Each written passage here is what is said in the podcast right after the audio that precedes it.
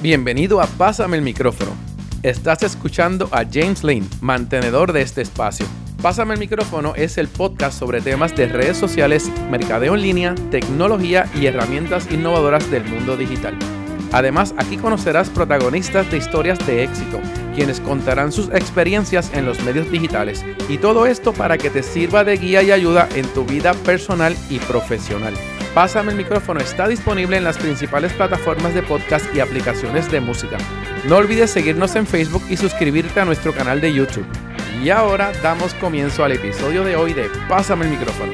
Bienvenidos a Pásame el micrófono. Este es el episodio número 35 del el podcast. Eh, y entonces tengo para este episodio una invitada súper súper especial y ya va a ver por qué ella mismito, que es Giselle Cifredo. ¿Cómo estás, Giselle? súper bien, qué bueno que se nos dio. Mira qué casualidad, mi edad es embuste. Ah, bueno. Ah, sí. Yo puedo haber dicho lo mismo también acá. Mi edad en, el tiempo que llevo trabajando haciendo estas cosas. Yo creo que por ahí. No, pero somos jóvenes. Por ahí voy. Este, este, este mundo es bien raro, fíjate. ¿Por pues, porque la, la, gente hoy dura más años y se ve mejor que la gente que, a mi edad, cuando yo era pequeño, no nos veíamos igual, no se veía igual la gente. No, y yo creo que nosotros de jóvenes teníamos esa percepción cuando alguien pasaba de los 40, 50, uno pensaba que ya estaba con una, una pata al otro lado. al otro lado. Y la realidad es que no, yo me siento bien nena, bien nena. Sí, no, la mente, había una película que tiene que ver con eso, pero la hablamos después, que tiene que ser bien interesante. Pero bueno, de las cosas que yo toco en mi podcast a nivel de temas, y por ello empezar por ahí, es el, tema de cómo, cómo los comunicadores han aprovechado las redes sociales para ampliar o amplificar sus mensajes. Y en ese caso, eh, estás aquí presente porque de toda la gente que yo conozco que trabaja en medios como televisión y como radio y, prensa, eh, tú has sabido manejar súper bien eh, tanto lo digital como el medio tradicional. O sea que, de alguna forma, que yo no sé cuál, tú me voy a explicar ahora, tú arrancaste a trabajar tus proyectos en línea paralelos a los proyectos que tienes en televisión y también empezaste a crear productos específicamente para lo que se hace online. Ahora vamos a darle rewind a esto. ¿Cuál fue la primera cuenta de redes sociales o que tú abriste? ¿Cuándo? ¿En qué año? La primera cuenta de redes sociales. ¿Fue MySpace? ¿Fue Twitter? Sí. Ah. Oh, MySpace. Tuve MySpace. Tuve MySpace. Este, mira, pero yo quiero que tú sepas, me gusta, me gusta mucho lo que dices, porque quizás uno no se da cuenta. Pero sí, desde que comenzó eh, a verse el desarrollo de lo que estaba pasando en el mundo de la internet, eh, me interesó me interesó mucho que eso pudiera ser un vehículo de cómo uno mantenerse en contacto o crear otro tipo de, espacios que quizás ni imaginábamos todo lo que se podía hacer. Y yo te puedo decir que en el primero que empecé a trabajar fuerte, fuerte, algún tipo de concepto o contenido, yo creo que fue Twitter. aunque tenía Facebook, creo que fue Twitter. ¿Se acuerdan en qué año, más o menos? bueno, yo puedo buscar ahora. Tú no me dices cuánto tú llevas ahí, pero... Bueno, este... te estoy hablando de proyecto, de concepto de interacción, de, interactuar con la gente. Estoy tratando de recordar, pero yo creo que de las primeras cosas atrevidas que yo hice, o fue Facebook, ahora no me acuerdo, pero sé que, por ejemplo, recuerdo que para el 2010, 2011 eh, 2012, no recuerdo, más o menos en ese range, estaba, ¿te acuerdas de los No está para ti? No sé si te vas a acordar de una propiedad que yo hice en Twitter que se llamaba No está para ti, cuando Twitter ni tan siquiera hablaba de Twitter Party. Ese concepto de tú utilizar un hashtag para unir una conversación, yo no lo había escuchado. De hecho, Twitter me, bloqueaba la cuenta a la media hora porque era... ¿La cantidad de interacciones o qué? Sí, por la cantidad de interacciones, porque era una hora de desahogo. En aquel momento tú podías solamente escribir 140 caracteres y era eh, situaciones cuando una pareja no está para ti y estábamos de 6 a 7. 60 minutos ininterrumpidos donde las personas empezaban a tirar posts, tweets de cuando alguien no está para ti. El detalle era que nos uníamos un montón de gente. Yo creé videitos, entonces teníamos invitados especiales. Tuve a Cani García, tuve a Víctor Manuel, tuve a Julián Gil, tuve a. Creo que Molusco también se unió en algún momento. De hecho, llegué a leer algunos de esos tweets que. Eh, o sea, en el programa de Molusco para aquel tiempo, o sea, que era en radio. O sea que fue una de las primeras propiedades de interacción que desarrollé, pues nada, como lo que hago con un fin particular y era que dentro de todo nos pusiéramos a reflexionar sobre la dignidad y el amor propio. Tú sabes que nos demos cuenta de cuando alguien nos quiere y cuando alguien no. Entonces sí, un, poco, un poco por ahí de una manera jocosa. Eso me gusta porque mencionaste la palabra Twitter Party. ¿Tú sabes a cuánta gente yo le puedo mencionar Twitter Party y no sabe de qué estamos hablando?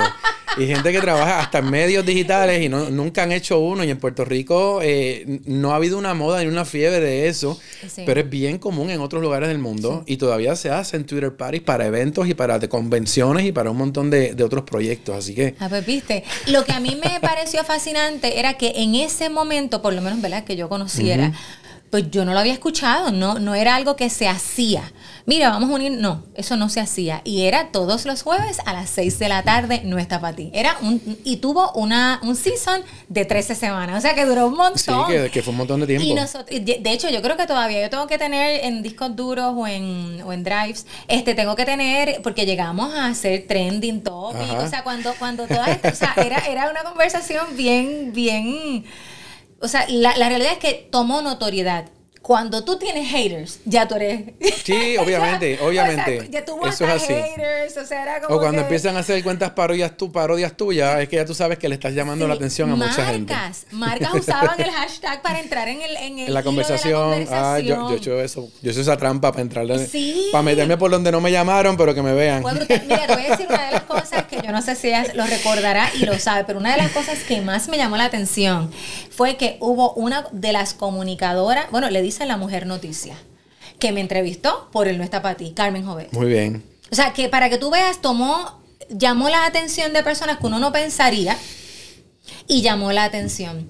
Pero todo esto, y qué bueno que, eh, me gusta mucho la línea de la conversación, porque yo comienzo en los medios tradicionales en el 2002 con No Te Duermas, ¿verdad? Que ese fue el primer programa de televisión como tal que trabajé gracias a Dios tuve unas oportunidades brutales y mi carrera fue de mucho crecimiento y en el 2009-2010 yo tomé la decisión de salir de los medios. Así que en ese justo momento están en crecimiento las redes sociales. Y yo dije, no, pues esta es mi manera de mantenerme en comunicación y en contacto con la gente sin saber qué rayos yo podía hacer, porque la realidad es que no tenía idea. Abrí un WordPress. Ajá, sí, sí. Pues tienes un blog. Exacto, hice mi blog. Y poco a poco empecé a desarrollar cosas. Si la gente va a mi canal de YouTube, James, y ve los primeros bofetones de cariño, se va a morir de la risa porque era con mi Era una cosa bien, bien. Orgánico, es lo que hay. Tú trabajas con tu. Con, lo bueno de esto es que tú trabajas con los recursos que tú tengas. Y lo bueno es que la audiencia lo acepta normal. Sí. Entonces, y eso es otra cosa que me gusta del trabajo, del trabajo contigo, y le quiero decir a todo el mundo que he colaborado con Giselle en varios proyectos. así que... tú eres parte del team, punto. No es que ha colaborado, es que sigue y seguirá. Así que, y, y, y, de, la, y, de las cosas interesantes es que tú puedes manejar tan buena una producción como la de televisión que tiene todos los muñequitos y todo lo que los recursos habidos y por haber para lo que es sonido, audio, eh, producción, etcétera. Pero también puedes agarrar un teléfono y arrancas por ahí para abajo y no se pierde la magia. Tocar madera de que eso no se vaya. Que esto, pero es que es importante porque lo que digo es que hay contenido dentro de lo que tú estás llevando al público, a la gente. Eh, yo hago coaching y doy coaching a mucha gente que también está empezando y hago coaching cuando no me llaman y veo a alguien que quiere moverse y yo le envío un mensajito y le digo, verifica como dice Cifredo, maneja las conversaciones y maneja su imagen Sí, porque ah, yo sé. lo hago, lo hago. Tú eres una de varias personas que yo uso de referencia. Porque es bien importante no hacer las cosas a lo loco y no estar copiándose del que no puede. O si tú no tienes sustancia, cállate la boca estudia, eh, eh, enfócate, porque ahora vamos para lo próximo. La, gente te conoce también por todos los mensajes positivos que tú das, por toda la información que le puedes dar a la gente, que por eso es que se comparten mucho y tu comunidad ha crecido, porque tú le estás dando un valor que le puede servir a ellos como persona. No es puramente entretenimiento, tú le estás dando algo más, pero ese algo más no es que tú te compraste la agenda de Pablo Coelho y agarraste todos los mensajes que habían ahí y los pusiste. no. Es la cosa. Entonces, cuéntame esa preparación que tú tienes eh, académica dentro de este campo de, de coaching o de... Correcto. Mira, yo estoy certificada en coaching por valores, eso es una certificación. De hecho, yo no sé si la, siguen dando en Puerto Rico, pero se trajo de España. Y tuve la oportunidad de formar parte de unos pocos grupos que nos certificamos en esa área. Estoy certificada eh, como coach de vida y estoy ahora mismo en una mentoría como coaching. Eh, tengo grandes mentores y grandes amigos. O sea, número uno, me devoro los libros porque me gusta, desde la psicología hasta la psicología positiva, que es una tendencia y que yo creo que fundamenta, creo no, fundamenta todo lo que yo hago, ¿verdad? De ahí parte. Este, desde el optimismo, que también hay muchos libros de psicólogos, que esto es maravilloso porque por un tiempo largo, muchas personas decían, sea, la felicidad, ajá, y vamos a estudiar, y vamos a hablar de la felicidad, y vamos a estudiar la felicidad. El mundo llegó a ser tan y tan y tan y tan pesimista, y tan y tan y tan, yo no sé, era tan, tan oscuro o negativo, no sé, que creían en que se podía manejar, estudiar, medir la depresión, más no la felicidad. Mira, mira lo, lo, lo distorsionada que está. Yo, yo, yo, le creo a alguien que me diga que la depresión se puede estudiar, pero no le creo a alguien que me diga que la felicidad sí se puede estudiar y que es posible. Así que cuando todas estas tendencias vinieron, pues me devoré todos los libros, sigo estudiando, no paro. Y tengo grandes maestros y mentores psicólogos que son los que me acompañan en el camino. Para mí es bien importante que yo no me paro a hablar lo que pienso, lo que leí, lo que no. Sí hay está la interpretación de Gisette, sin duda alguna. Eh, está la experiencia de Gisette, pero sí es, busco que esté fundamentado eh, de una manera respetuosa porque llega un, lo que nosotros hacemos toca vidas, para bien o para mal. Y muchas personas toman lo que dice una persona en un micrófono por verdad. Y hoy día sabemos que desafortunadamente no, no nos puedes creer ni a los que estamos frente a un micrófono. Esto es una invitación a que tú reflexiones, pero que tú hagas la asignación y que tú deduzcas de acuerdo a tus creencias, pero que hagas la asignación, estudies y busques, no le creas a todo el mundo ni a mí. Yo le digo a la gente, no me creas, una, en la charla, yo le digo, por favor, no me crean, por favor, inténtenlo, estudien, busquen información, porque yo estoy segura de lo que yo estoy haciendo, así que por eso me atrevo a decir. No, no, y tú eres un punto de referencia, tú le estás abriendo la puerta a todo el que te esté escuchando, a todas esas posibilidades y a que puedan aprender de tus maestros, puedan aprender de tus propios libros, puedan aprender de todo, de todo Correcto, pero sí, pero sí estudio y estudio constantemente y estudio de todo, o sea, hay veces en, desde septiembre del año pasado a diciembre me dio con estudiar todo lo que tenía que ver con Instagram, con Facebook, o sea, me, a coger cursos, cursos en línea. Sí, sí, sí, O sea, he tomado cursos de estos que a lo mejor son videos grabados, pero yo le doy mucha validez porque creo que es, creo que es información que se comparte desde Elizabeth Gilbert, la que escribió este Eat, Pray, Love. Eh, ella, ella, tiene unos cursos y yo los he tomado hasta el masterclasses. O sea, me gusta desde los podcasts de ópera hasta, o sea, el, intento mantenerme educada. Me gusta mucho la parte de la conducta humana. O sea, me gusta mucho. Y creo que hace mucho bien. De una gran, gran amiga autora. Escuché una anécdota que no la viví yo, me la contó ella. Y fue que muchos eh, académicos, catedráticos, eh, subestimaban el poder, por ejemplo, de los libros de autoayuda. Y que cuando una vendedora en una librería escuchó como esa mofa se le acercó a esta persona que se estaba mofando y le dijo, este pasillo ha salvado más vidas que el resto de la librería. Así que yo estoy muy orgullosa de lo que yo hago y, e intento hacerlo de una manera responsable, porque creo que, nos beneficia, vamos, un asunto hasta egoísta, sí, no, tú y todo el mundo, y la realidad. Y, de nuevo, trabajando contigo he aprendido un montón. es como que súper divertido, al que le gusta estudiar. Bueno, qué bueno. Pero sí era importante para mí dejar claro y dejar aquí este grabado eso de que tú no estás hablando por hablar, tú estás hablando porque es parte de tu vida, es parte de lo que tú estás, eh, lo que has estudiado y sigues estudiando. Y porque te importa tu público. Y coja adiestramientos por lo que sea, James. Que si adiestramientos de cómo se debe hablar eh, la comunidad de diversidad funcional. Pues ahí estoy dos horas online o como sea, tratando de entender cuál es el, el la y dispuesta a cometer errores porque es como tú sabes tampoco podemos ser y ahí vamos a mi próximo mi próximo tema contigo el, el, el, el cómo puedes ser una comunicadora en tantos niveles. Y es porque realmente tú estás buscando la información y estás eh, envuelta en eso. Yo sé que tú me has hecho preguntas a mí a veces sobre Instagram, me has hecho preguntas. Y yo sé que la pregunta viene sabiendo. y yo sé que yo, lo que te voy a decir no es, igual, no es quizás a esto, pero mi opinión y mi experiencia es esta y tú la sumas a lo que tú conoces. y tú determinas entonces por qué camino te vas a ir, pero te vas ya con, con, con ¿verdad? Aprendizajes y con, y con información de, de, otras personas. Sí, yo creo que, que, vamos, yo no me puedo echar, o sea, ningún hombre, ninguna mujer es una isla, ni es una ciudad, ni es un mundo, ni es un planeta. La realidad es que nosotros necesitamos mucha gente y yo tengo el orgullo de rodearme de gente bien capaz. A mí me encanta la gente con la que yo trabajo, incluyéndote. Así que si yo no soy una dura en esto, pues tengo a James Lynn. Y si yo no soy, o sea, ¿dónde están las personas que saben? Porque maybe yo no lo tengo que saber todo y buscamos la manera de colaborar. Y muchas personas quizás nos están viendo y dicen, ah, pero a lo mejor tú tienes los recursos. No, siempre los he tenido y no tengo, exacto, y no tengo todo el, el presupuesto del mundo. Pero la realidad es que uno va poco a poco, pero no se pierde nada con llamarte, mira James, a mí me interesa esto, ¿cómo lo podemos trabajar? Y buscar la manera, pero tengo el orgullo de decir que tengo un montón de gente a mi alrededor que es tan capaz, que me suman tanto. Y yo creo que lo bonito es que eh, sea humilde, sea mega producido, como sea, el producto al final, lo que sale, está brutal. yo me siento, yo siento que, que, que aporta y que todos y que todos aprendimos y crecimos en el transcurso de desarrollar lo que fuese, el proyecto más pequeño o el más grande. No, eso, eso yo lo he, lo he vivido. El, último que te voy a decir que me encantó fue el concierto de madres que hicimos con, con Víctor. ¡Qué rico! Sí, que hicimos de tripas corazón. exacto, por eso decimos, no hay que tener dinero.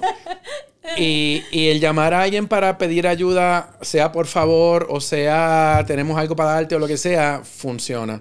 Y ese día estuvo bien loco porque yo llegué pensando, eh, al lugar donde fuimos a hacer la, la, la, transmisión en vivo, pensando que iba a tener alguien que me dirigiera. Y cuando yo llego allí y yo veo que el, la persona del audio es usted tenga, veo que la gente de redes sociales son unos monstruos, veo que los músicos son otra cosa, eh, claramente Víctor, que, que, es excelente, y yo digo, ok, Estamos aquí en las grandes ligas y se supone que yo sepa lo que hay que hacer de la A a la Z. A mí nadie me va a dar dirección. Así que yo agarré mi equipo, bla, bla, bla, bla, bla, lo monté todo. Vamos para adelante. Y quedó Y quedó muy cool. Quedó, muy cool, realmente. Eh, y, y, y modesta parte para todos los que trabajamos ahí, de todo lo que se presentó ese día nuestro proyecto fue el mejor. y fue el único que corrió en vivo, online. en vivo, en vivo, en vivo. O sea, fue bien bonito. Y ojalá, bueno, de hecho tenemos que hacer algo pronto, porque ya como que, ¿verdad? Pica la. Hace falta, hace falta inventar así en ese estilo. No, y que es muy cool, quedó muy cool. Quedó bien chévere. Sí, yo creo que hemos hecho muchos proyectos distintos utilizando el universo de posibilidades que te dan las redes sociales. O sea, eh, la persona que, tiene un sueño de, estar en los medios y, no lo está haciendo, eh, yo no sé qué espera. No, oye, otra cosa, los que estudiamos comunicación como yo, a mí me pasó, yo, yo me gradué y me gradué pensando en que todo lo que aprendí lo podía aplicar rápidamente y que iba a encontrar espacio en algún sitio. No fue así. Eh, me puse a producir porque yo quería, yo estudié producción, era producir. Yo me puse a producir videos corporativos, que eso sí lo podía hacer. Me puse a producir videos de marketing, me puse a hacer las cosas que se hacen hoy online, que piensan que son innovadoras, han existido toda la vida. Pero me puse a trabajar en eso, me puse a grabar jingles de, radio, empecé a hacer un montón de cosas por mi cuenta, pero siempre presentando proyectos en televisión. Y a nadie le importaba lo que uno presentara. Y me di cuenta que ya yo no iba, a, o sea, ahí no había forma de entrar por varias razones. Una de las razones es que la gente que está ahí ya está atornilladita eh, los conceptos que estamos presentando no los entienden, eh, quieren que alguien lo haya hecho antes en Puerto Rico, a ver si funciona o no funciona. Y entonces, pues simplemente yo, no que me frustré, yo me fui por otra vía, pero cuando llegó la internet, ya yo dije, espérate, ok, ya yo, yo tengo ya un canal global para poder hablar y para poder traer mi información y para poder producir las cosas que a mí me interesa comunicar a la gente, porque los comunicadores somos gente que nos interesa llevar un mensaje. útil, Claro, entonces, eh, em, y ahí vamos a, lo que tú estabas hablando, tú, tienes un, concepto donde tú trabajas con, la, con las mentalidades de las personas. Cuando el que estudia comunicaciones sabe que la comunicación es gran parte de lo que estudiamos es manipular las masas pero no manipularlas de forma mala. El punto es cómo vamos exactamente a poder llevar un mensaje que lo puedan entender y en el caso de lo que es digital, también la masa participa. Así que no es un fotuto tirando información, es como retroalimentamos. Y una de las cosas que tú tienes bien interesante es cómo tú conectas con la gente cuando estás online o cuando estás en vivo. que, que no es lo que le pasa a otra gente. Inclusive conozco gente que se asusta de, de que no hacen un vivo porque me pueden decir algo que yo no pueda contestar. O puede entrar un hater que yo no pueda manejar. Em, ¿cómo, ¿Cómo funciona eso? Que lo he visto claramente cuando trabajo contigo. De poder estar en la cámara con tu público y, llevar la conversación que tú quieres sin salirte de tu línea. Mira, eh, wow, yo creo que varias cosas. Un buen comunicador escucha un buen comunicador escucha, escucha eh, no tan solo a su entrevistado, sino también escucha a la, sociedad, lo que está sucediendo en el mundo. Y, presta atención más allá de lo evidente, más allá de lo que está dicho. Entonces, eso me parece a mí, es, mi humilde opinión. Yo creo que la, la, por ejemplo, hacer un live, este, algo bien chévere es, número uno, yo no voy con libretos pero sí voy con guías. Yo no voy con un libreto, pero yo sé, yo, yo tengo ya un poco pensado hasta dónde a mí me gustaría llegar. Y cada vez, por ejemplo, que planifico un live, ya sea sola, en familia, con invitados, en panel, el tipo de live que haga, eh, intento saber hacia dónde quiero llevar el mensaje. Uno de los errores más comunes que podemos cometer y que me ha pasado y me, supongo que me seguirá pasando es que hay veces que queremos abarcar todos los temas del mundo en una senta. Y no, yo me di cuenta que hay tiempo para todo. Así que vamos a hablar hoy de esto. Segundo es eh, también reconocer mi rol. Cuando estoy como conferenciante, como entrevistada, como el recurso y cuando estoy como entrevistadora, siempre dando insumos, porque uno siempre da insumos, pero eh, saber sacar la información a esa persona que está contigo. Eh, y número tres, esto sí yo, esto sí es una habilidad que se va desarrollando en el camino y es prestar atención a varias cosas a la vez. Porque, por ejemplo, en televisión, hay veces que te están hablando por aquí, tú tienes un entrevistado al frente y entonces de repente el entrevistado está en medio de del desarrollo de una respuesta y tú o vas a reaccionar a esa respuesta o, o, de repente te... Y me ha pasado, de repente no lo escuché o no la escuché porque me hablaron por aquí o porque sucedió algo. Así que uno poco a poco va desarrollando la habilidad de estar escuchando no me preguntes cómo, es como si se dividiera esto y está aquí, esto y está acá. Pero yo creo que es algo, una habilidad que se va desarrollando con el tiempo. Igual las personas que trabajamos con prompter, igual a anticiparte a lo que viene para tratar de prever cualquier error o cualquier información que no se deba mencionar o no se deba decir. O, yo creo que son habilidades que con el tiempo uno va, o sea, uno va fortaleciendo. Y las tienes ahí, eh, las, tienes como, vamos, es, el, es, como es el, el, mucho tiempo que llevas trabajando en esto. Gracias a Dios. Eh, yo, eh, también llevo unos cuantos años. No, no sé, uno, uno dice mucho tiempo, pero no, no es que sea tanto. No, pero yo son un montón.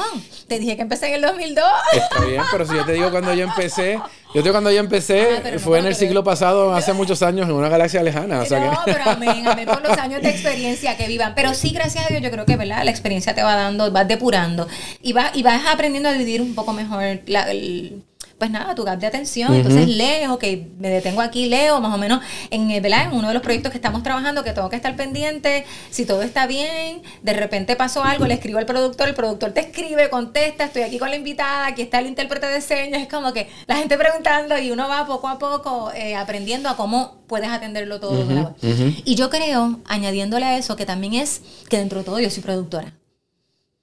Y creo que el ser productora, creadora de contenido, el, hecho de no ser, y, no tiene nada de malo con ser un talento frente a cámara, no, no es algo negativo, pero no es solamente eso. Así que yo creo que vas desarrollando también otro tipo de destreza. Yo siempre dije que yo me convertí en una, en un mejor, en una mejor compañera de trabajo para grabar ciertos videos cuando entendí el trabajo que pasaba un editor. Cuando yo entendí el trabajo que pasaba un editor, yo me volví una mejor compañera y ya estaba grabando los videos con una mentalidad muy distinta, considerando el trabajo que pasa el editor. Y así mismo, cuando tú tienes la conciencia de mercadeo, cuando trabajo con clientes, pues ya tengo un poquitito de, de ¿verdad? Porque esa es mi carrera universitaria. Tengo entonces esa conciencia y puedo colaborar de una manera distinta, puedo ser un recurso mucho más consciente de las necesidades de ese cliente. Sea, a nivel de comunicaciones, tú estudiaste marketing, que no es comunicaciones, pero a nivel de comunicaciones has estado dentro del medio. Tú empezaste, tú, te, tú te diste a conocer por concursos, sí, por ahí fue que... Yo gané un certamen de belleza en el 2000. Ajá. ese concurso me lleva a hacer una visita a los medios y ahí conozco a Tony Sánchez. Tony Sánchez me ve, hizo un chiste de mongo y me dijo, mira, vente para acá para que trabajes un día, para que me acompañes un día en unos premios de estos que hacía Tony Sánchez en No Te Duermas, el gángster. Y después de ahí me dijeron, mira, quiero que seas mi nueva compañera. Él llevaba como no sé cuántos años sin compañera. Yo no sé si la anterior había sido o Yailin. Yailin probablemente. Porque yo seguía el programa, yo seguía el programa No Te Duermas porque cuando ese programa arrancó, comenzó con un concepto que no se había hecho en Puerto Rico. Y era bien libre el programa. y era bien diferente en el 7 con, con, Lourdes Collazo. Eh, que luego brincó a Telemundo. Pero seguía siendo un programa que yo entendía que tenía una puerta abierta para ser bien creativo que en unos momentos dados lo encontraba ya muy, muy puertorriqueñizado y muy cafrondo, como la comparamos nosotros acá, eh, pues se fue dañando quizás, pero siempre llegaba un punto en que el, que el, que mantenía algún tipo de altura en la manera en que el programa se producía y se presentaba. No, no, yo creo que, o sea, yo creo que yo no pude haber tenido mejor escuela y tuve una gran oportunidad y era que yo formaba parte de las reuniones de producción, así que yo veía la planificación. Y lo que muchas personas pensaban, a lo mejor, que era un vacilón, que lo había, porque no era que no lo había, pero esta gente iba a trabajar. Por eso, era trabajo. sí, eso se nota. Digo, el que sabe de esto lo nota. Exactamente. Entonces tenía una mentalidad, como tú muy bien dices, ahí está, que obviamente tocaba unos, unos temas que hoy, porque cuando yo empiezo, cuando yo tomo la decisión de salir de No Te Duermas, es porque yo digo, mira, yo creo que ya hacia donde yo apunto y lo que he aprendido, porque uno aprende en el camino, no va alineado hacia lo que promueve el programa. No es bueno ni malo, es que ya yo no estoy alineada. Y gracias porque me abrieron la puerta.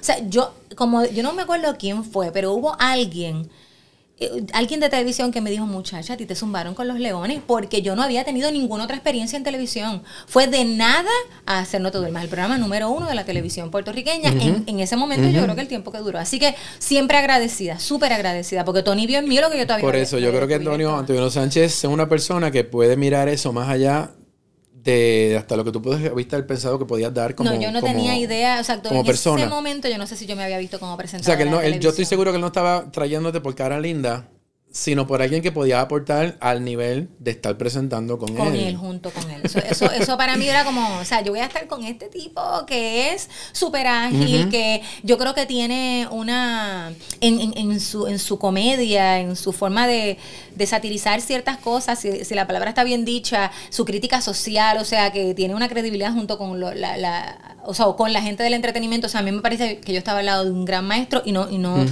yo, yo no lo conozco personalmente, pero yo viéndolo y estudiándolo, eso, es lo, que, eso es lo que he visto, eso es lo que he visto. Y Gabriel Suárez y Cacho y todo el equipo de trabajo, o sea que de verdad fue como una... O sea, mi primera experiencia. O sea, que después de ahí era eh, aprender y aprender y aprender. O sea, pero de verdad que bien agradecida porque todas las experiencias que he tenido, pues me he podido fortalecer mucho en yo creo que en ambas áreas, no tan solo en no tan, solo, no, tan solo estar frente a la cámara, sino también ver cómo se maneja todo detrás de la cámara. Y me encanta. Ahí le agarraste el gusto a las comunicaciones. Ahí, ahí entendí, ahí entendí mi llamado. Ahí lo entendí porque de verdad yo no sé si es por las creencias que tienen los, los padres en un momento dado o que uno mismo, porque mis papás nunca me cortaron las alas. Y yo sabía que yo tenía que hacer una carrera universitaria. En ese momento yo estudiaba, cuando yo gané Petit, yo estudiaba eh, para ser maestra. Ok. Yo iba a ser maestra. Ah, pero es que tú tienes un montón de cosas. que ¿Qué es lo que estás haciendo hoy? De alguna manera. Es que la realidad. los intereses tuyos están. Todos se han ido alineando en diferentes niveles. De alguna manera. Y, como quieras, estás ahí. No, sí, sí, esa es la realidad, porque ahora soy tallerista, conferenciante, que eso de alguna manera sí es dar una clase. parte, y un educador es un comunicador, y es un comunicador que necesita meterle en la cabeza de 30 personas en un salón un concepto, que 30 personas que vienen de trasfondos diferentes, yo que soy profesor universitario, y, y agarra ciento y pico de estudiantes, y a veces, a veces estoy dando clases en tres universidades a la vez.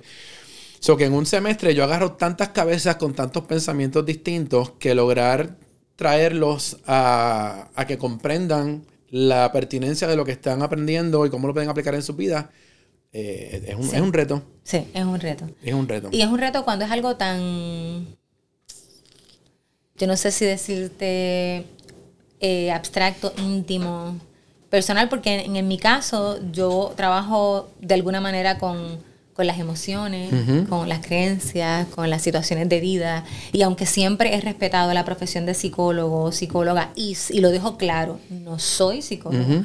y no soy psicóloga, o sea, es, dejo claro y trato de ser lo más responsable que puedo, por eso estoy todo el tiempo eh, utilizando esos recursos para que, para que apoyen el tema del que estamos hablando o la información que yo estoy dando. Pero sí, entonces cuando tú hablas de eso, también es, son puntos eh, bien finitos, o sea, bien finos, bien sensibles, que, que no es tan fácil, pero gracias a Dios lo he podido hacer. Sí, pero logras, logras, logras mover esa comunicación. Y digo, yo estaba, yo estaba en momentos en donde tú estás trabajando algo con, con tus invitados y estamos toda la producción backstage llorando. Estamos todos así. Aquí estamos sufriendo, pero bueno, esto tiene que salir. Y, con la casa, sí. sí, Pero una cosa importante es que tú conoces del tema, tú eres facilitadora. Entonces es donde yo le digo a todas las personas que se quieren, quieren entrar en este mundo de comunicación online o de redes sociales y querer, querer aportar de alguna manera, es que tú tienes que conocer del tema. Aquí tú no puedes venir como un presentador de televisión con un libreto a querer moderar un panel de personas que tienen unos temas que tú vas a ver con preguntas, fórmulas y tú no, tú no vas a entender tampoco, porque como tú dices, tú no tienes un libreto, tú tienes una guía, porque ya tú también conoces del tema y tú puedes mover esa conversación pensando en la audiencia, que es el otro asunto importante aquí. Tú estás viendo esos comentarios cada vez que estás en vivo y tú sabes por dónde va la gente y tú estás creando en el momento, porque yo digo una improvisación porque tú estás agarrando esos temas que tienes ya con las personas que trajiste, pero los estás moviendo a una dirección que quizás, quizás eh, en tu mente en la mañana iba a ser una cosa y en la ejecución se, movió para otra. Uno tiene que saber bailar. Uno tiene que saber que el baile, uno no baila solo, uno, baila, uno baila con pareja. Y tú tienes que saber entonces seguir eh, cuando tú lideras y cuando tú sigues. Tú tienes que saber ese, ese juego. Y sí, mira, el, el, es bien interesante porque el, los medios tradicionales te llevaron a percibir a la audiencia en otros momentos que no eran en vivo, porque tú cuando estás en vivo en un programa de televisión, tú no sabes hacia dónde va la audiencia. Así que tú tienes que, como te decía, escuchar el colectivo, escuchar lo que está sucediendo, escuchar tu, tu, tu grupo, ese, ese nicho a lo mejor que tú atiendes. Eh, así tienes que aprender a escucharlo antes de, o sea, fuera de el medio que tú atiendes. Lo bueno que te traen las redes es que tú usualmente puedes tener un feedback inmediato en un comentario y puedes saber hacia dónde va. Pero escuchar, de hecho, hay algo que se llama social listening. Sí. O sea, que, tú tienes que aprender a escuchar a tu audiencia, pero esto existe, como tú muy bien decías, desde antes. Lo que pasa es que ahora tenemos números, ahora tenemos cómo medir. Ahora Muchas personas creen que a una persona influyente tú la mides por un número, pero durante años han habido muchas personas influyentes que o han existido que no se miden por números, porque no es la cantidad de personas que le dan like o le dan follow, es la, cantidad de personas que realmente se mueven por aquello que tú promueves o dices, más allá de, de, de no tan solo del trabajo que hacemos con productos, que eso es otro tema, o sea, a mí se me hace muy difícil trabajar con una marca o con un cliente con el que yo no sienta que estoy alineada en valores, porque yo no voy a utilizar mi voz para eso. Sí, a preguntar ya mismo eso. Pues, pues, pues, o sea, que esos son otros 20 pesos, o sea, para mí, y sí, he dicho que no, eh, por muchas razones. Y sí. Así que es bien interesante, pero uno aprende a escuchar, uno aprende a sentir, uno aprende a percibir, pero uno no se puede desconectar, James. Yo soy la audiencia. el, el que está moderando, el que está frente a la cámara, nosotros, los animadores, los presentadores, no somos estrellas o sea, esto es mi percepción. Yo siempre me he visto como una extensión de la producción. Yo soy el único elemento de producción que se ve frente a cámara. Pero yo siempre me he tratado como parte de la producción. Punto. Así que yo no estoy ahí para ser una figura, una celebridad, que son cosas que te da la carrera. Cuando te dicen, eh, hay gente que me dice, quiero ser famosa, maravilloso. Pero para mí eso no era una meta. Eso es un beneficio claro, eso, viene, eso, viene, eso viene por el trabajo que estás haciendo. Contra que el, reconocimiento es lindo. Cuando la gente te dice, mira, te vi porque esto, o, o vi tu bofetón de cariño, o leí tu yo me derrito o te vi por la mañana Noticentro, o sea, pues me derrito porque de alguna manera uno dice, ok, estoy haciendo algo bien. Pero eso es parte del beneficio, como el dinero. Eso es parte del resultado. Lo que nosotros buscamos, o por lo menos lo que busco a nivel personal como comunicadora, es de verdad, de verdad, facilitar, impactar. Sobre todo porque yo vivo con la visión y la misión de que si ya la salud y muchas veces la educación es el privilegio de los que tienen, pues no, pues yo quiero ser una facilitadora de que de poner a la disposición de todas las personas la, la mayor o sea, la mayor cantidad de información posible que les haga bien. Que no sea que haya que comprarla. O sea, por eso hago lo que hago, genuinamente, porque creo en el poder de la comunicación. Creo que, que, que así es que se transforman mundos y se sanan heridas hablando. Así que lo que hago, lo hago por convicción. Qué bueno que puedo dedicarme. O sea, que este es mi trabajo, mi carrera y mi vocación. Qué bueno que son las tres cosas. Pero por ahí va. Y que, te gusta lo que estás haciendo realmente, que, que, es, otra, es otra cosa y que puedes con tu familia vivir toda esta experiencia y, y, aunque están integrados casi siempre en lo que tú haces, pero sigue siendo parte de lo que, de lo que tú eres. Es la transparencia que se ve cuando alguien comunica, que, que es lo que pasa con quizás gente tradicional en los medios, que es una imagen para la pantalla y una imagen en sus vidas privadas. y cuando cuando estamos en digital, la transparencia es bien importante. Y no, todo, y no todo el mundo lo puede lograr. Pero es un reality real, porque tú sabes que los reality son más montados que otra cosa. Sí, algunos que son unas novelitas con, con disfraz. Sí, Exacto, sí, sí, Y eso fue, una, eso fue una modalidad, yo creo, una modalidad de, de, de, estos, de estas figuras o estos artistas. Fue como una tendencia en un momento dado que se buscaban solamente para la pantalla. y ya. Y se creaba un personaje alrededor de eso, ¿no? Ahora mismo, de hecho, el primer reality real, como tú dices, er, es la radio. Yo creo que de ahí es que nacen muchas tendencias, porque yo creo que en la radio de los que trascienden han sido por eso, porque tú logras conocer gente que, pues, lo que tú escuchas es lo que es, no hay más nada. Hay otros que también se construyen, pero, pero en su mayoría. Eso está así. Bueno, una de las cosas que me, gusta, sobre todo tú como comunicadora en los medios, y quiero tirarlo al medio ahora también, es que tú no te detienes. Tú siempre estás haciendo algo. Sí. Soy en, Entonces, eh, antes del huracán, yo colaboraba en los 6 de la tarde, antes del huracán María, por si acaso, 1900, digo, mil, 2000, 2017. Y cuando el huracán paralizó el mundo, Giselle Cifredo agarró una cámara y se fue a un pasillo de Univisión a tirar live. Así mismo. Y yo me quedé como que, ok, una de dos. Giselle no quiere perder presencia online o no quiere perder presencia en ningún sitio. Este... Era lo único que podía hacer James. Pero no quería quedarse en su casa haciendo nada, quería llevar la información a la gente. Era, era lo único, no había más nada. Eso y nos íbamos con la guagua a llevar comida a la gente. O sea, no había más nada. Gracias a Dios, mi familia estaba bien. Yo estaba bien. Pues había que hacer algo. Yo, yo no me podía quedar en mi casa. Entonces, yo recuerdo que en ese momento, para que tú veas ¿verdad? Lo, que son las visiones, eh, José Santana estaba ayudando, pues José Santana, en ese momento, mi compadre, hermano y esposo laboral, eh, trabajaba, digo, hermano de vida, este, trabajaba en radio, en Univisión Radio, ¿verdad? Eh, WKQ 580, y ellos hacían unas cápsulas para radio y hacían otras para televisión. Y yo le decía, José, pero ¿quién está viendo televisión? O sea, nadie está viendo televisión. ¿Qué vamos a hacer? Pídele permiso para nosotros entrar a las redes. Y así fue que entramos a las redes. No había, aquí no era que nos estaban pagando, no, o sea, nadie estaba pensando en eso. Cada quien trató de hacer algo desde su esquina. Así que empezamos a buscar recursos, y tú estuviste ahí, empezamos a buscar recursos de cómo manejábamos esto para poder llevar información eh, más allá de, de pues, pues tratar de, de, la poca señal que tuvieran algunos en la, en la televisión, porque obviamente ese fue el medio que más afectado. No, y que la llevaste, la llevaste a un canal donde sí había gente, porque aquí la gente se volvía, la gente se desvivía por llegar a un sitio que hubiese señal, más que cargar sus teléfonos con el automóvil, también para informarse qué estaba pasando. Y qué estaba pasando con su familia o tener algún tipo de contacto.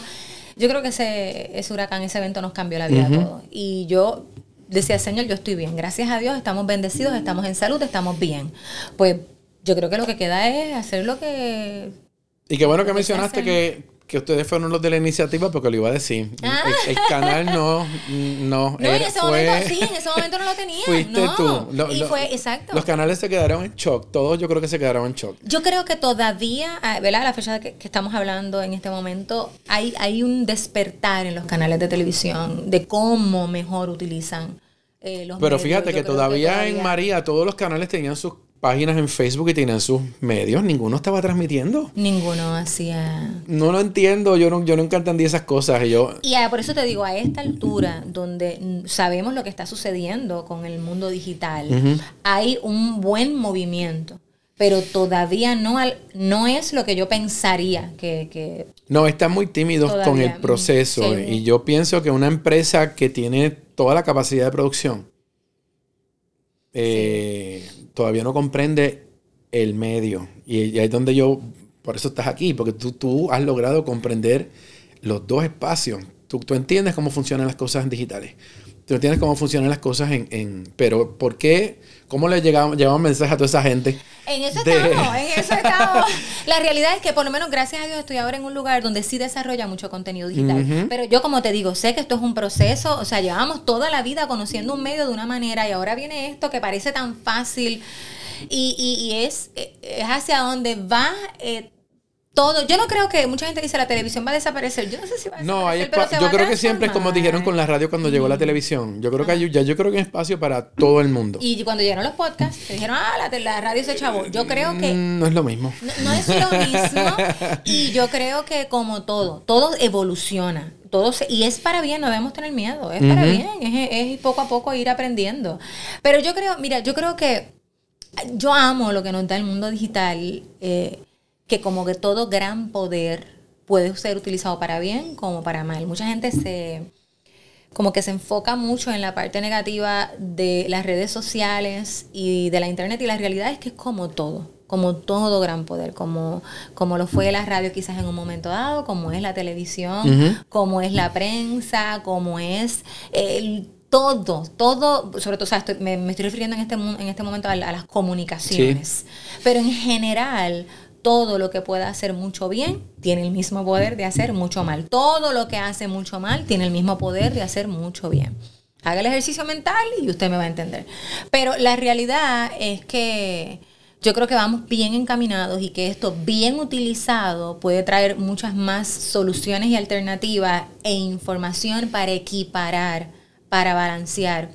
Si te fijas, el acceso a la Internet no discrimina por ahora. Por el momento. Sí, es como tú dices. Por ahora. No es un tema de si yo tengo más dinero que tú, no es un tema de si yo soy negra o yo soy blanca, no es un tema de si yo soy de caserío o soy de una urbanización de alto poder adquisitivo. O sea, por el momento es un medio que no discrimina. Entonces, yo tengo la, el acceso desde mi celular de encontrar cualquier información. Eso es un peligro por una parte si yo no tengo unos buenos, o sea, si no tengo un buen filtro de identificar cuando una información es confiable, pero puede ser muy positivo porque posiblemente a lo mejor una niña eh, negra de caserío que a lo mejor pudo haber sido discriminada por muchas razones y que a lo mejor pudo haber sido minimizada o le pudieron haber metido un montón de creencias de que no puede o que su vida va a ser esto y punto tiene visualmente referencias de que no, que no se tiene que conformar con eso y que puede aspirar a más o que puede lograr más. Sí, que hay, un, mundo más allá de donde, sí, yo creo, Sí, yo, creo que eso nos,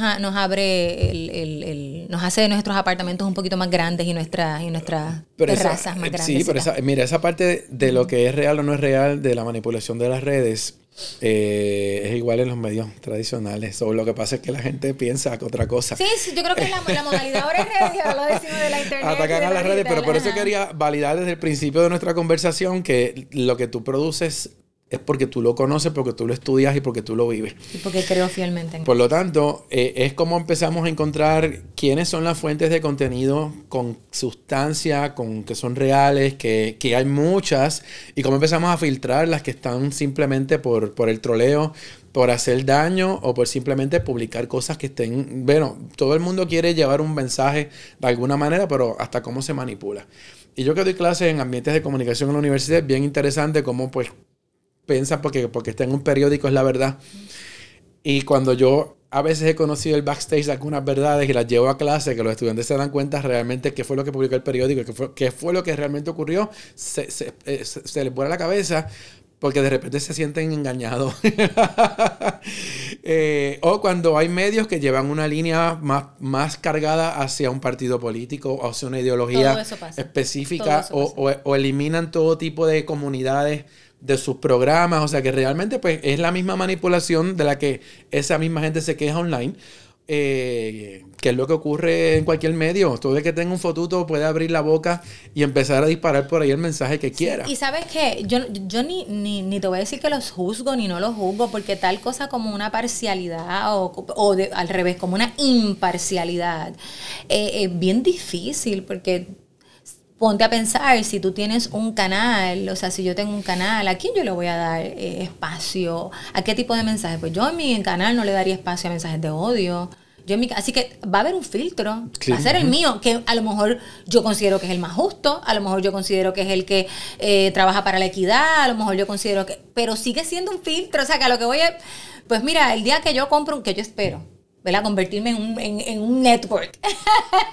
Pero la realidad es que el día que eso pase, sí, yo no voy a, yo no voy a darle voz a algo que yo pienso que lastima.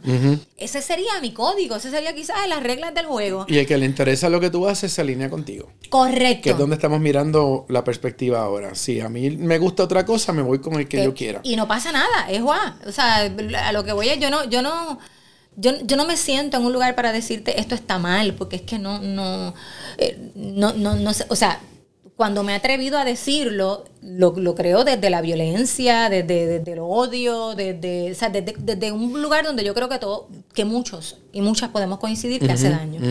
Sin embargo, en términos generales, este, pues sí, usted va a escoger lo que usted quiera. Si usted lo que quiere un contenido particular, usted búsquelo. Eh, Acá va a pasarla bien porque la gente piensa que lo positivo y lo optimista es, aburrido para nada. Somos cool. No, pero sí, no, no, pero lo, que hay que ver es eso. Lo que hay que ver es la, la, la web está, crea, está hecha de comunidades. Desde el inicio está hecha de comunidades.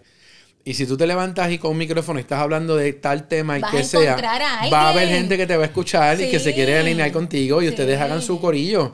Mientras todo el este mundo habla del micrófono, a lo mejor hay alguien que, quiere hablar del cable que está aquí colgando o del tornillo que está ahí apretando eso. Y usted va a encontrar a alguien. Pero no, pero, eso es la importancia. Tú no le vas a, tú no le vas a querer gustar a todo el mundo. No que son, Que son problemas de medios tradicionales que queremos agarrar tanta audiencia que nos vamos en un modo neutral, donde no queremos ofender a todo el mundo, donde queremos crear para todo el mundo. Cuando nos vamos en digital, hay un espacio, es el que estamos atacando. Sí, y, te vuelves loco. Si tú tratas de complacer a todo el mundo, no existes. Tu punto, no existe. Vas a ser el camaleón más, más grande de la historia, porque sí, porque no existe. Te vas y más solitario también, porque eso no significa que le está llegando a la gente. Y también algo bien importante, y para mí esto es vital o sea, yo no me paro frente a un micrófono creyéndome que tengo la verdad, con conocimiento, pero no convencida de que tengo la verdad y que sé todo en absoluto y que no hay espacio para aprender, no.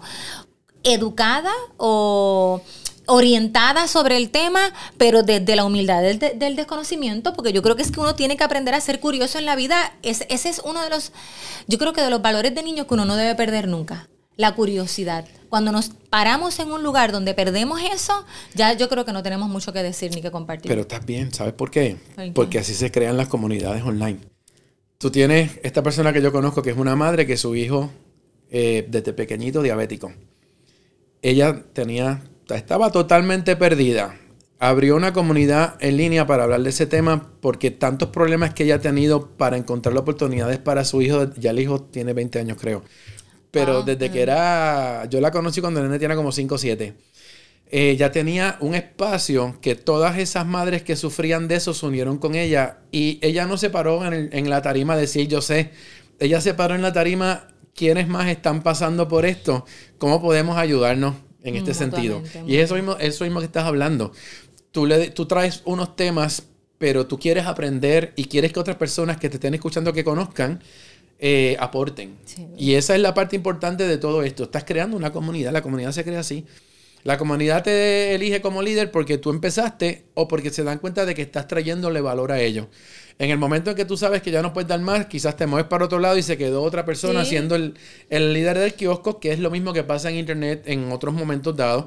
Eh, en épocas donde habían chat rooms solamente, en épocas donde habían foros que el foro tocaba un tema, claro, pero de repente aparecían unos cuantos expertos que entraban al foro y veían problemas con el contenido de lo que se estaba conversando porque ellos sabían un poquito más y entraban en la discusión y de repente generaba fuerza. Sí, yo me acuerdo de eso. y eso se pues. comentaba, yo no sé si todavía, pero los foros se utilizaban mucho en, la, en las plataformas, sobre todo universitarias de internet. El foro se utiliza, ¿verdad? Como yo, si no me equivoco, lo llegué a usar. Lo para a compartir conocimiento y para que todos aprendan. Y yo creo que eso es importante que estés abierta a eso. Y por eso es que te cuento que hay mucha gente que intenta entrar en estos espacios y hasta que tú no entiendas cómo trabajan las comunidades, eh, no vas a poder encajar, te van a mompear. Sí, yo creo, yo creo que si hay algo que, que quizás pone más en evidencia el mundo digital y la internet, pero que para mí es un tema de vida, es que funciona ser tú. O sea, mi hashtag no es chiste, es que de verdad funciona ser tú. Lo que tú puedes defender, lo que tú puedes, o sea, en lo que tú estás convencido, es una convicción, es algo que, no, número uno, va a ser consistente porque cuando tú intentas montar algo que con lo que tú no eres compatible, lo vas a hacer una, lo vas a hacer dos, lo vas a hacer tres veces, pero posiblemente no vas a querer seguir haciéndolo. Número uno, eso es número uno. Número dos, se conecta contigo a la gente que se tiene que conectar y que se quiere conectar. Así que esa, esa verdad, y mira lo que te voy a decir, que esto es lo más interesante de todo, esa verdad tiene que ser defendible, porque a lo mejor esa verdad es construida. Hay personajes en el mundo del Internet que son verdades construidas, pero siguen siendo como los actores, siguen siendo un personaje desde la verdad. Por eso, por eso tienen éxito. Aunque cuando esa persona apague el micrófono y se vaya a su casa, sea otra. Pero están construidas desde una verdad. Y esa persona defiende ese personaje sin juzgarlo hasta el último momento. Entonces ahí es donde tú te tienes que parar quién tú eres de verdad, o qué es, sobre todo si te quieres dedicar a esto. Yo creo que en todos los aspectos de la vida esto puede funcionar, pero sobre todo en esto, tú tienes que poder... Eh, hay un maestro que dice que la verdad no necesita memoria. Que tú puedes, que yo puedo defender todos los días sin necesidad de estar buscando, que fue lo último que dije, que fue lo que yo hice como el mentiroso, ¿no? Que tiene que estar llevando track de, de, por si acaso. Exacto. So, yo creo que la verdad no tiene memoria. El final del día, eso es lo que te hace ser consistente, frecuente y que la gente te entienda, te comprenda. Y son, que yo te estoy diciendo, lo básico de mercadeo. no hay más nada, no hay más nada. Así que, pero sí tiene que haber un fundamento real en lo que hagas. Así sea una verdad construida, pero tiene que ser un fundamento real. Y yo creo que todo lo que tú estás diciendo se traduce en eso, en que si hay falta de verdad, no sé si pueda ser consistente. No sé si vaya a, a, atravesar o a, o a permanecer, porque esa es otra uno lanza proyectos a cada rato, pero poder sostenerlos ahí es donde está el verdadero reto. Eso es así. Pero hay que, tiene que haber compromiso, eso es parte de lo que tú haces. Y hablando de esos proyectos, esos nombres de dónde salen. Bofetón de cariño. Eh, no está para ti. Este, este, que me dijiste ahora, eh, eh, sin prisa, eso me encantó un montón. Sin prisa. Que yo, yo digo, esta es la contraparte de la televisión. Yo solamente tuve tres minutos para esto en televisión y no cubrí nada. Vámonos ahora a hacer conversaciones sin, prisa. Vamos a hablar del tema. O sea, de esos nombres de esos proyectos, ¿cómo tú son tuyos? Sí, son míos. Me encanta jugar, obviamente, ¿verdad? Las personas que me conocen pues saben que me gusta escribir, para aquellos que no, pues sí, una de mis grandes pasiones es escribir. Y esa escritura creativa que, que tiene cadencia, ¿no? Y que de repente tú vas utilizando eh, metáforas. Eh, me gusta mucho utilizar conceptos, pero tratando de describir otros, ¿no? Que es lo que hacen las comparaciones, las metáforas, pues me encanta. Y el bofetón de cariño salió así, es como decir un wake up call, es como decir cuando, yo siempre he dicho que es como ese consejo que, que, te dice tu mamá, tu papá o alguien que te quiere mucho, que duele, pero que es necesario, que sacude, que de alguna manera te hace, no cambiar de opinión, pero a lo mejor te hace pensar un poquitito. Y eso, pues, pues el bofetón, en el caso de él no está para ti, era eso. este, muchas personas eh, por, me decían, pero ¿por qué te vas en el negativo y no te vas en el positivo? Pues porque desafortunadamente a veces tenemos que hacernos el mapa. Yo necesito entender cuando alguien no está para mí. Porque a veces el, ese sí lo doy por sentado y de repente no identifico. Me gusta ser positiva, me gusta ser optimista, pero dentro de todo soy estratega de la comunicación, así que también se utiliza. Este, el sin prisa pues nació de eso mismo, de conversaciones que no tuviesen una expectativa mayor, que no fuese poder hablar durante un tiempo cómodo de temas donde pudiéramos desarrollarlo. Y lo dijiste muy bien. Eh, en televisión me fascina, lo amo y uno logra la capacidad de hacer entrevistas de 3, 4, 5 minutos y hablar bastante. Pero no, no, o sea, a mí me gusta hablar y conectar con la gente. Entonces, ese espacio me, me ha gustado siempre. Si la gente busca en el, desde que yo comienzo los primeros proyectos de entrevistas en redes sociales, son espacios, todos tenemos una, que era todos tenemos una historia, QM, que en vez de questions and answers es question and motivation, porque las respuestas te, te, debía, te llevaban a eso. O sea, casi todas las cosas que yo he hecho en redes. Hice un programa tipo talk show, no sé si tú lo llegaste a ver, sí, pero. que era un corillo grande. que se llamaba este, Late Night Facebook Live. que hicimos también, que comenzaba siendo algo en casa, mi esposo y yo. Y la gente decía, pero late night a las 8, late night a las 7. Sí, para los padres eso es bien tarde. Entonces, o sea, que a lo que voy es que todos estos nombres, este, eh, ahora que, eh, fíjate, tengo un proyecto ahora que pronto va a lanzar, que es el que ya mismito te toca eh, también desarrollar conmigo. Este, y ese, fíjate, me lo trajo uno de los productores, Alexis, y ese ya mismito espero poder hablarles, que son unas entrevistas brutales con mujeres de voz fuerte. Y estoy fascinada. Ya hicimos la primera, ya grabamos la primera temporada con siete maravillosas mujeres de las que aprendí un montón, así que ya prontito les diré. Y qué más, o sea, yo creo que todos los consejos que nadie pidió. Es que están, los nombres están bien cool porque bien, están tan brutalmente pensados que ya tú sabes a lo que vas cuando le vas al play para escuchar o para ver lo que... que nadie pidió. y sí, y es de eso mismo, yo digo que interesante, las personas que hacemos contenido para redes, la gran mayoría, nadie nos pidió que lo hiciéramos, pero es bien útil. Sí, es, que es la realidad. nos motivamos a nos prender la cámara y empezar a, conectar o empezar a, expresarnos. Exactamente. Que es la realidad. nadie vino a pedirnos nada. No. Y consejos que nadie pidió nació precisamente, eh, o sea, yo siempre he dicho que si ustedes ven el bofetón de cariño en sus principios, es consejos que nadie pidió realmente. Este, después el bofetón trascendió a otra cosa luego. Y y ahora, por ejemplo, estoy haciendo, porque igual uno va moviéndose también. Ahora viene la, la modalidad de Reels, de TikTok. de, pues entonces ahora hago bites de consejos que nadie pidió, porque si ven los consejos que nadie pidió en la primera serie que quedó brutal, e, e, ese, ese, esa producción la quise hacer un poquito más elaborada, más, más, más dinámica. Van a ver que es una gráfica, es, bien diferente visualmente, está súper chula. Y es más la estratega. Ahí habla más la estratega de comunicación y mercadeo. Si, si van a mi canal de YouTube, este, lo van a poder ver. O a Facebook o a Instagram, porque todos son canales. En YouTube se consigue más rápido, es más fácil. Exacto. Pues si van a mi canal de YouTube, van a verlo. Y em, ahí sí sale la voz. La motivadora está bien presente en los bofetones de cariño y en las reflexiones que hago. Muchas veces nacen en Twitter y luego las comparto en las demás redes sociales. Y a esas le llamo en voz alta, porque es como cuando me da con reflexionar en voz alta. Y yo digo, escupo. y lo comparto en las redes. Pero sí, el consejo que nadie pidió sale un poco más la estratega de la, de la, parte más empresarial, la mala emprendedora social, esa es la que sale. Hacemos de todo un poco. bueno, pero estás explotando el medio. Lo único que no hago es cocinar, pero fuera de todo soy bien bueno, Pero, pero trae unos catering bien ricos cada vez que hace una producción. Sí, yo trato de que estén bien alimentados y que estén bien. ¿no? Y me encanta que mi equipo de trabajo esté bien. O sea, amo a la gente con la que trabajo, me fascina, me suman tanto. Y si no es por ustedes, o sea, si no es por la gente que está ahí haciendo la magia, como yo digo, nada pasa. Eso va de parte y parte.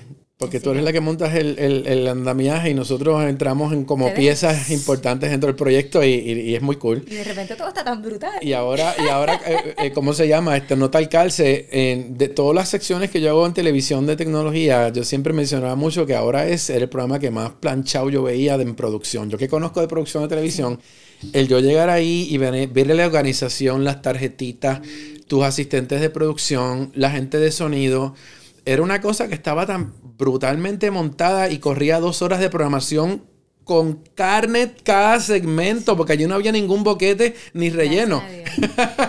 ¿Y cómo se hacía eso todos los días? yo decía, este, este, es el lugar más brutal donde yo he visto un equipo de producción trabajando. Y el ambiente de trabajo y todo. Bien interesante. Sí, fue un equipo soñado. Eh, pues ahí tuve la oportunidad de ser, ¿verdad? Productora ejecutiva junto con, o casa productora junto con José Santana. Y la realidad es que al principio, cuando nos dijeron dos horas, nosotros dijimos, ¿Y cómo vamos a hacer dos horas de contenido? Pues se nos quedaba corto. Eh, gracias a Dios porque teníamos, yo creo que... Yo creo que son muchas cosas, James, y entre ellas es, como te dije, es también saber acercarte a la gente que yo creo que uno tiene que aprender a confiar en su equipo. A veces sin querer montamos un equipo, pero no confiamos en ellos y estamos todo el tiempo encima de ellos, no los dejamos crecer, no los dejamos desarrollarse. Es dar mentoría, asesoría y liderar, porque sí eh, eh, se desarrollaba una estructura y se le presentaba el ADN. Lo montamos José y yo solitos primero, pero es como tú lo, lo, compartes y dejas que después cada persona lo haga suyo. Y tú respetar la aportación que te da cada persona. Tú no puedes crecer si tú no dejas que la gente te sume. Si si tú eres el límite, el tope, si tú todo lo decides tú, si tú dices cómo van a ser los colores, cómo va a ser todo, y tú no dejas que el artista gráfico, que el productor, que el libretista, que el de luces te sume algo, algo, una visión, pregúntale. mira, yo veo esto así, o a mí me gustaría lograr esto, pero ¿cómo tú lo ves? Porque de repente te trae algo y ahí es donde, es donde empieza a crecer, ahí es donde uno se empieza a, extender. Porque si no, tus proyectos siempre van a ser tan grandes o tan pequeños como tú. O sea, tú siempre vas a ser el límite de tu proyecto y tú tienes que ser más... mi proyecto o los proyectos que yo trabajo no pueden ser injusto decir que van a ser solamente hasta aquí, hasta, hasta 5, 2 puntos. ¿Cuánto es que yo mido? No, pero, pero eso es una cosa que, la quise traer porque realmente sí, lo, sí lo vi, sí sabía que, que, era la producción era tuya, porque el ADN tuyo estaba metido ahí hasta donde nomás no se puede.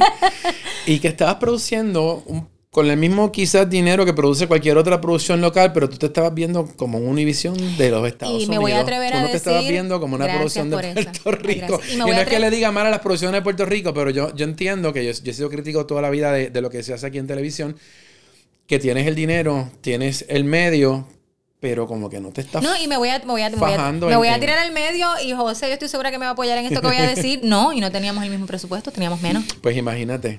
Teníamos menos. Porque ese programa se veía, este programa se veía una mega producción. Yo pensaba que ese programa se estaba creando para distribuirse a través de la cadena Univisión. Recuerda que dentro de todo yo tengo que aplaudir a, la gerencia de Univisión en ese momento que creyó en nosotros, pero éramos productores nuevos. O sea, como tú muy bien dijiste, hay grandes productores que llevan años, eh, eh, décadas en la televisión de Puerto Rico y una vez más no es malo ni bueno. Yo creo en la mezcla de las cosas. Yo creo en la mezcla de la vieja y la nueva escuela. Yo creo que eso es lo mejor que puede pasar. Pero no todo el mundo le abría las puertas a nuevos casas productoras. No, no pasa tanto, por muchas razones, y a lo mejor muy legítimas, pero no pasa. Y eso nos pone en desventaja a los que tratamos de empujar nuevos proyectos. Así que yo le tengo que dar las gracias a, la gerencia de Univision en ese momento, que sí, que nos vio y que nos dio la oportunidad y que se lanzó con nosotros a hacer un proyecto este ambicioso por eso mismo, porque queríamos mantener eh, eh, una calidad, un contenido, un... yo creo que se logró, yo, nosotros no podemos estar más felices con lo que hicimos. Y pues la vida te lleva a cambio y también estoy muy feliz con las transformaciones que hemos, que hemos vivido todos en una plataforma muy poderosa donde venimos y nos han permitido, tú sabes, nos trajeron por lo que somos y no hay nada más bonito que eso. Exacto, eh, ya el valor, el valor que ustedes aportan. Eso, fuera de todo. Sí, yo creo que cuando la gente me dice cuál ha sido tu mayor logro, sin duda, uno de los mayores logros es que te quieran contratar por quien eres tú y no para convertirte en otra cosa. Es, es, o sea, yo no te puedo explicar eso. No, ni para pintar la escena. O sea, que para mí eso es bien, bien, importante. Y bueno, no hay ningún programa todavía en televisión mejor que ahora es. Lo siento, pero no lo hay. Qué lindo, los que quedaron ahí, los que, los que están. Qué lindo.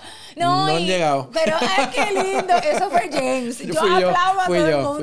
Fui yo, fui no, mira, la realidad es que yo creo que cada quien tiene su estilo, su esquina, busca su objetivo, cada quien tiene su, visión, su visión. Yo vivo muy orgullosa de lo que nosotras hicimos. Y como madre de, de, de, o sea, como madre de este hijo, pues sí, para mí es el más bello del mundo. O sea, porque, ¿verdad? Para cada madre su hijo es el mejor y el más bello. Pues sí, para mí, yo, nosotros vivimos muy orgullosos de, de ahora y para mí sí, fue one of a kind. Pero tenía que traerlo. Y tenías, tenías técnicos experimentadísimos y tenías gente nueva y todos estaban funcionando como un reloj suizo. Logramos engranar, logramos eh, unirnos, logramos pasarla bien. Para mí y para José y para el equipo, era bien importante que los que estuviesen allí trabajando fuesen felices. Y se notaba. Y se notaba. el que llegó a ir al estudio lo sabe. Allí se pasaba bien y para mí eso es, eso es una bendición. Así que yo creo que ahora es, llevarnos ese gran logro en el corazón y seguir apostando y sembrando semillas, porque eh, pues, yo soy, yo, como dicen los, abuelitos, yo soy desinquieta, yo no puedo estar quieta. Así que seguimos. Pero lo tenía que traer como nota al calce, que fue un bloque completo de información, pero fue importante porque tenía que, eso tiene que dar en récord. Eh, ya no te iba a preguntar de lo que viene próximo, que es donde yo cierro aquí, pero porque ya, ya hablaste de que vienen unos proyectos por ahí, pero sí. pero sí, a nivel de próximo estás entrando en el en podcast, ya estás entrando en el mundo de ese canal. Gracias a eh, ti. Bueno, está bien, vamos a, vamos a, Vamos a ayudar a todo el que podamos aquí en el proceso. Sí, sí, gracias a ti. Ya, eh, ya eh, me inicié en el mundo del podcast. Mira, el Sin Prisa, rapidito, es un proyecto que a mí me, me llena de mucha satisfacción. Es un proyecto que primero va en vivo en las redes sociales. Primero va en vivo en el canal de YouTube y en la página de Facebook.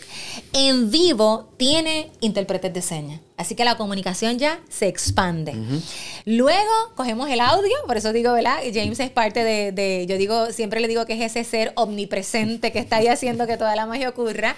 Este, luego de eso cogemos esos audios, los ponemos así un poquito más bonitos y los subimos entonces a un podcast que usted lo consigue como Sin Prisa con Gisette Cifredo, donde todas esas conversaciones con expertos en diferentes temas, porque son conversaciones de temas que nos impactan a diario como persona y como sociedad, porque una cosa para mí está bien eh, eh, relacionada con la otra. Y hemos hablado de, a mí me encanta, porque hemos hablado desde uno de los más recientes, me fascinó, o sea, que hizo el pelo malo de, de las mujeres que tienen pelo crespo o pelo rizo. Hemos hablado sin pena con personas con diversidad funcional. Vamos a preguntarle, mira, ¿cuáles son las situaciones con las que tú te enfrentas cuando cuando vas a intimar o vas a tener relaciones sexuales. O sea, yo creo que hay que empezar a hablar de, a tener conversaciones que posiblemente todos tenemos nuestras preguntas, tú sabes, en la mente y no nos atrevemos. Pues es una invitación. Hemos hablado de todo, desde sexualidad hasta eh, mm, eh, lenguaje inclusivo. Hemos hablado de todo, de todo. O sea, yo creo que. Y, y, los temas no acaban, que es lo bueno. No, y van a tener todas segundas partes. Sí, porque cada vez que termina uno digo, Dios mío, yo necesito segunda parte. Con todo y que sin prisa, pero todavía queda, queda mucho más. Sí, cuando hay interés, cuando hay curiosidad y cuando hay ganas de conectar, las conversaciones yo creo que sí, pueden continuar. Así que por ahí vamos. Y pronto pues vengo con un proyecto bien especial, como les dije, de mujeres. Eh, pues uno de mis proyectos más preciados también viene por ahí muy pronto, que, que es un libro. Está muy bueno. bueno, tú no, yo sé que tú no vas a parar. No, y lo próximo, el año que viene, tengo un curso. Ah. Viene un curso para las personas que piensan que, que no se puede ser optimista. Sí, mm. vamos, oh, pues eso va a estar bueno. Mm. Vamos a tener que, voy a empezar a hacer mi, mi ¿cómo es? Mi, mi cochinito de ahorro, de echar chavitos en la cancilla para apuntarme. Sí, pero vamos a hacerlo como todo. Yo trato de que todo sea accesible, y, pero esto me, ese proyecto me entusiasma mucho. Lo comenzamos, el, la primera parte del diseño, porque igual me, busca, me gusta buscar recursos y fuentes y tuve una, una mentoría bien, bien buena de una compañía que ellos están radicados en Miami, pero lo bonito es que une a personas de diferentes países. Así que estuve conectada con gente de Argentina, gente de España, gente de Miami, gente de Venezuela, o sea, hubo latinos de diferentes lugares. Y vamos a ver, yo confío en que el proyecto al final la gente se lo disfrute. Está bien rico esto que estás hablando porque que no lo quise incluir, pero ya que lo dijiste, tú sabes que el Internet es global. Por lo tanto, mucha gente entra en esto pensando en Puerto Rico, Puerto Rico, Puerto Rico, y cuando tú abres un canal, tú no eres Puerto Rico ya, tú eres el mundo. Y tú estás lista para el mundo hace años. Lo que pasa es que no estabas atacando ese, espacio todavía. Amén, amén. Ese es mi sueño. Así que qué bueno, porque sí, porque cuando, cuando el mundo empieza a descubrir tu trabajo, que lo bueno de la internet la permanencia va, pueden darle, pueden empezar a ver trabajos tuyos de hace ocho años, de hace cinco años y van a notar una trayectoria y una profundidad grande ahí. Eso le va a dar muchísimo más valor a, todas esas nuevas personas que van a estar, eh, o sea, nuevas comunidades que vas a estar abriendo amén, fuera amén, de aquí. Amén, amén, amén, Palabra profética en este momento de James Lynn. Amén. No, eso es, eso es consecuencia, trabajo y consistencia. Así que yo no creo que vayan a haber ningún problema que alcances eso. Ay, amén, gracias. Yo de verdad, como te dije, uno de mis grandes sueños es que lo bonito llegue lejos. Que, lo, que si hacemos algo bien y que hace bien, que ojalá llegue porque lo hacemos con el corazón y como digo, es un, es un camino de dos vías, ¿no? No, no es, es que yo recibo todo el tiempo, mientras yo estoy eh, hablando con una persona, mientras yo estoy escuchando a esa persona, yo estoy, o sea, yo estoy creciendo. Yo soy como una nana chiquita y me, y me deslumbro y me fascina, me fascina aprender todos los días. No me gusta que me den exámenes, pero me encanta aprender todos los días. Está igual que yo. Oye, te agradezco un montón el tiempo. Este, hemos podido conversar un poquito de todo, específicamente de, lo, de lo que nuestra audiencia prefiere, que es estos temas de cómo se maneja o se trabaja un negocio, o cómo se construye una comunidad, cómo se puede comunicar. Yo creo que de lo, de lo que dijiste hoy se puede aprender mucho. Ojalá que sí. Y se puede entender mucho también de, de lo que viene detrás del trabajo que tú estás haciendo en redes sociales. Y yo creo que eso es bien importante porque la motivación de, de cada uno de los comunicadores que hay en línea es bien importante para la comunidad que lo sigue y es bien importante para la gente que te admira y que quiere emular también el, lo que has estado haciendo hasta ahora. Pues yo, yo, espero que sí, ojalá que sí. Para mí, para mí será bonito que, que, de alguna manera, si la experiencia que uno ha tenido y lo que a uno le ha funcionado le puede funcionar a otras personas, pues enhorabuena. Pero si usted quiere aprender más, usted se tiene que mantener pegado con esta gente que es la dura de verdad. bueno, y qué bueno que estoy hoy, hoy, entrevistando, ya no es la que me entrevista a mí, que es lo que pasa siempre sí. cuando estamos en televisión. Así que esto es un, un cambio, sí, es un cambio, yo lo sé que es raro. Pero y, y sin tarjetitas, porque ahí estamos conversando sí. eh, de, de, de, comunicador a comunicador y, y, de, y de colega a colega, porque los dos estamos trabajando sí. conectados todo el tiempo. Sí. Y Ay, le quiero sí, dar un agradecimiento a Sparkoff también por el espacio, el estudio. Eh, aquí puedes grabar tu podcast, puedes hacer la producción que tú quieras, que vaya a, ¿verdad? a utilizarse en, en, redes sociales, ya sea en Facebook, se graba en video, YouTube, se graba en video, audio, por cualquier plataforma. Aquí está todo. Los técnicos, tú traes, te traes a ti, traes el contenido y se produce directamente aquí. Y bueno, yo me voy a tomar ahorita un café que, que, que me lo tengo que tomar porque estoy muerto del, del de, ya, ya de las que... ganas. Si no es lo mismo una conversación corta a todo este tiempo que hemos estado sí, juntos. Yo con Ahora... el aroma aquí. y Giselle me trajo algo ahí. Eso, yo, yo, yo, quiero eso, probar eso que ella trajo. Era un ahí. bofetón de café. Tan rico que es que ese olor, ¿verdad? Te despierta porque te bien despierta. Rico, bien Qué rico. rico. Pues muy bien. Bueno, pues muchas gracias a todos. Gracias Giselle nuevamente. Y nos vemos en la próxima gracias. edición de Pásame el micrófono. Aquí está. Suscríbete a nuestro podcast Búscanos en iTunes, Anchor, Google Play Music, Spotify o a través de tu agregador favorito. Recuerda que puedes encontrar más episodios y las notas de cada uno de ellos en www.pasamelmicrófono.com.